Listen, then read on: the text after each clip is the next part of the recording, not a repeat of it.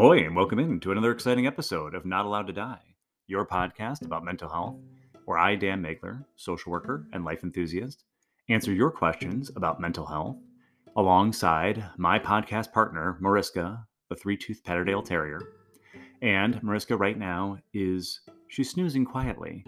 She's not licking her paws. And we know that when Mariska is not licking her paws or her legs, she's been doing more leg licking lately, um, that she's delighted that some of you have been rating and reviewing the podcast. So, whether you're listening on Spotify or Apple or wherever you listen, please give us a five star review because less stars than that that does not help Mariska's paws. And if you can, throw out a few words in what you like to listen about. This podcast is being recorded in part to bring attention to Paws for Patrick. Paws for Patrick is an organization that tries to connect young people with mental health issues to animals. We help people get emotional support animals, get letters so that they can have animals in their home or apartment, dorm, whatever they need. And we also have a team of therapy dog handlers that brings them animals to people who can't have their own. So please check out Paws for Patrick uh, at pawsforpatrick.org for more information about that. I did not put out a podcast the last week. And when I was a lacrosse coach, I used to, used to say to my players, Do you know what the difference is between a reason and an excuse? And the answer is nothing. At the end of the day, whether it's a reason or an excuse, um, what was needed to get done didn't get done. And so I can give you some reasons. I had a cold, so I would have sounded bad. I didn't exactly, I had a guest lined up that kind of fell through. Um, but I could have recorded. I was just not in a space where I was able to do that. So hopefully, most weeks I'm going to be here sharing things that are going on, sharing ideas. Oh, by the way, I do want to put out, sorry, uh, not allowed to die pod on Instagram. So again, pictures of Mariska, things like that will be coming out there uh, from time to time, or our guests. But anyway, back to the point, I did not get one recorded. So I apologize for that. I will try to be um, bringing you something pretty much every week. And uh, if you have, again, if you have questions for Mariska, if you have questions for me, you can email us at daniel.magler at live.com. Yesterday was group day at the school where I work, and the groups always bring me um, interesting dilemmas. Was in my Q group for LGBTQIA plus kids, and the idea of how many ways can a person hate their body came up. One of the students in the group, he was talking about he had been recently diagnosed with uh, body dysmorphia. And we were talking in the group the, the difference between body dysmorphia and body dysphoria. So, dysmorphia is when you really see your body differently than the way others see it. So, for some people, it could be they like feel their thighs are really fat when they're actually not. Um, I had a student years ago who she she saw her nose as being exceptionally um, revolting, and it, it, did. Her nose did have a bump on it, but um, it was not unattractive. I mean, the, this student she kind of looked like a young Evangeline Lilly, um, and so she ended up having uh, rhinoplasty to change the shape of her nose, and unfortunately, again, that did not. She knew then objectively that her nose was um, not horrible to look upon, but she still had those feelings. Um, so the student that uh, he was talking, he just can't. He he can't even figure out. First of all, his some of his body dis it, again, and he also has dysphoria. Dysphoria means uh, just a negative feeling. So euphoria is we're feeling really great, really amazing. Dysphoria is, again, the opposite. We're just thinking about our body shape, size, anything just makes us feel terrible. Um, we talk a lot in that group about gender dysphoria. We're just thinking about our gender and where it lines up can make a person feel really bad. So his, though, was about his hair in part and his hair color and his hair is what he was asking the group, and the group was saying, you know, like, what color do you guys see my hair as? And he said, yeah, kind of like a dirty blonde or a strawberry blonde, however you want to describe that. And he's like, yeah, for me, I feel it's kind of got, I've got this reddish tinge to my hair, and I don't like it. And he's like, I know it's foolish and stupid that I shouldn't care um, that people make fun of gingers and, you know, red haired people. But he's like, I don't like it on myself. I don't like it on other people. And we talked about the concept of internalized oppression. So there are people in every marginalized group or smaller group that from the, the main and the norm. I remember listening to a thing about a, a very intense white supremacist who was Asian. And you could say, well, why would an Asian person be a white supremacist? Well, sometimes if you can't beat them, join them, is the thought. Or people in one marginalized community or another who just, you know, again, they feel like an African American person who doesn't trust black people, or, you know, that eh, I hear these things often. There are a lot of queer people who have a sense of, you know, disgust. I'll never forget years ago, I had a, a queer young man who he could not say the word gay out loud. His face would turn all red. He would literally want to vomit, just the idea of saying it. So again, in the case of this young man, recognizing they were talking about, well, and he was thinking, I want I might want to dye my hair. Might want to make it just totally kind of blonde, but I'm afraid as a guy, if I dye my hair, I'm going to get made fun of. And the other students in the group were, and one of them, you know, after the group was over, saying to me, you know, that he looks, this boy, like he looks like so almost everybody would want to look. I mean, he's physically very fit, in great shape. And there's so many ways and reasons that we can't possibly comprehend why a person would just say, this body, this vehicle that's carrying me around, is gross and unfit. And I think a lot of times that's because we're looking for an external reason for an internal feeling. So I feel gross and bad. I'm, so I'm searching my environment, I'm searching myself for some justification for that negative feeling. And so we can seize on, and I think that's where a lot of that body dysmorphia will come from. This idea that okay, if my if I if my stomach just didn't have any flab or if it, whatever else, then I could I could love myself. Talking to just got off meeting with a client who I'm so proud of her. She successfully completed the Chicago Marathon. I mean, I will never be able to do that. I, frankly, I just don't really want to do that that much. But um, yeah, she set herself that goal, and she actually, you know, ran it the whole way. And wow, but she was devastated because instead of losing weight during the training and everything else like that, she found she had gained weight. And this fear, this feeling like, what the heck? And she, because she was running a lot, she was paying more attention to her diet and the things that she was eating. So she knows I wasn't just, you know, going hog wild all the time and binging just because I was exercising. I was trying to, you know, make myself heal better through eating things that were good and whatnot. Sometimes gaining weight and having something objectionable about our body can help us to justify mm, why we're not fit to accept and receive love. This same client is finding, uh, she has found a romantic partner who, for the first time, she feels like this guy could be the one. But she's still struggling with feelings of worthiness. And now she's able to point to, well, because I I'm carrying this weight or whatnot, clearly, you know, and her boyfriend is incredibly um, attracted to her, solicitous, and just wants to be connected to her. He doesn't care that she is carrying more weight than she would like to. She has a hard time feeling attractive, and it's very hard for her to want to be intimate and connect when she's not feeling good about her own body. And so I think again that's this its way of making her again outside match her inside and saying like I am I really deserving of this romantic partner?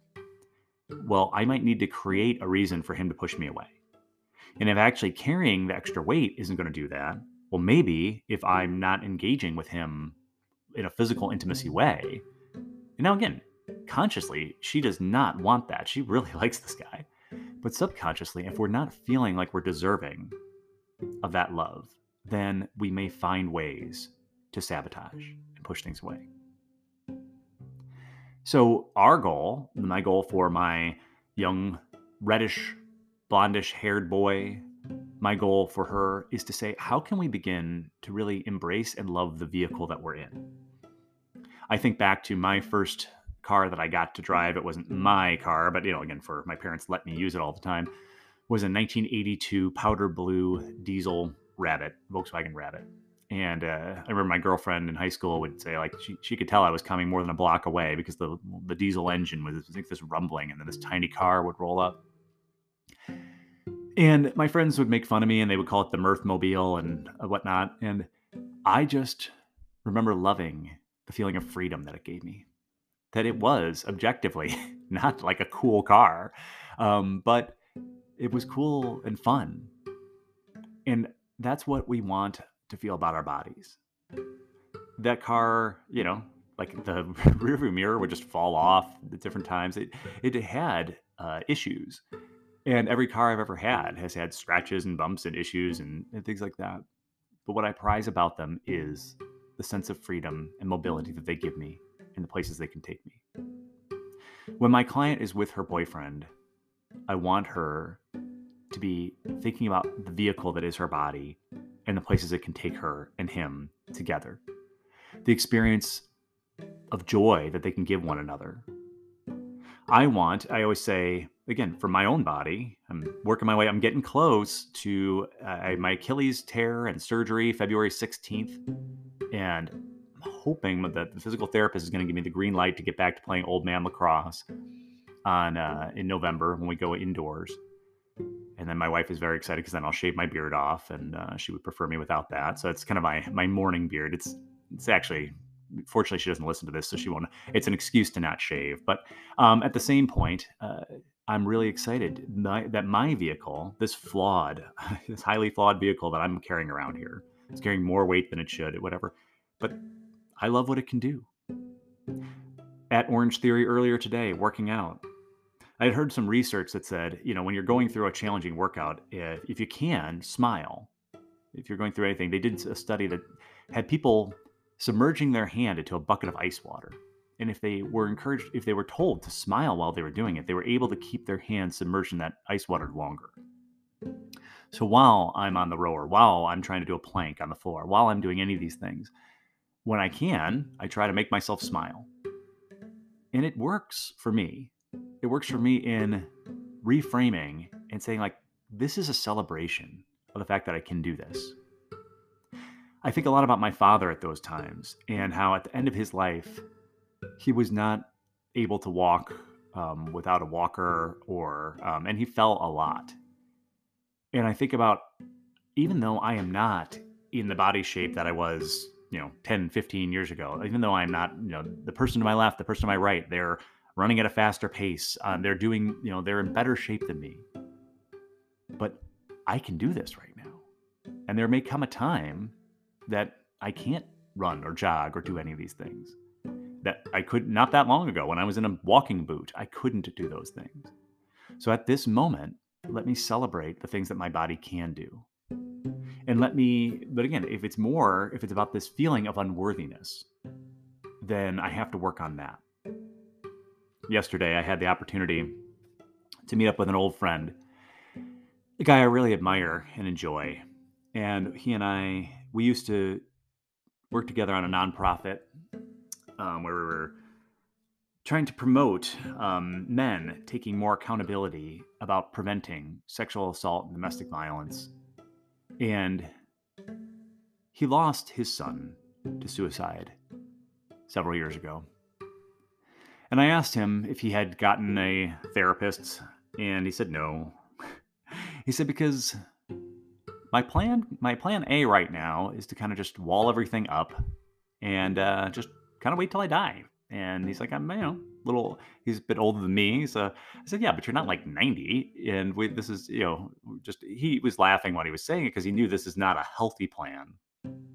He said, kind of at the end of the day, I still don't feel like I deserve to be forgiven.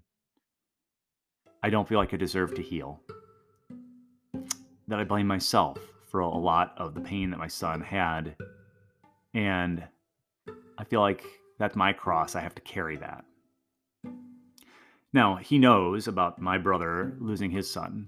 And again, I did what I always do, which is, you know, act manipulative.